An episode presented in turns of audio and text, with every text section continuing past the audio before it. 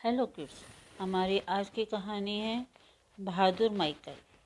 रूस के राजा के पास माइकल नाम का एक बहादुर सैनिक था। उसने सारी उम्र राजा की नौकरी की, परंतु अब वह बूढ़ा हो गया था। तब भी राजा ने अपने विवाह के लिए उसे पड़ोस के राज्य की राजकुमारी को लाने का काम सौंपा। सभी मुश्किलों से लड़ते हुए उसने अपना काम पूरा किया, लेकिन राजकुमारी राजा से विवाह नहीं करना चाहती थी। क्योंकि वह एक स्वार्थी और दुष्ट राजा था।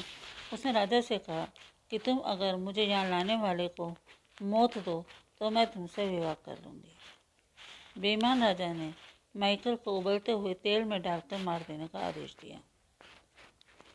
बहादुर माइकल ने उबलते हुए तेल में कदम रखा ही था कि तभी एक चमत्कार हो गया। वह उबलते हुए तेल में मरा नहीं, बल्कि जवान हो गया था।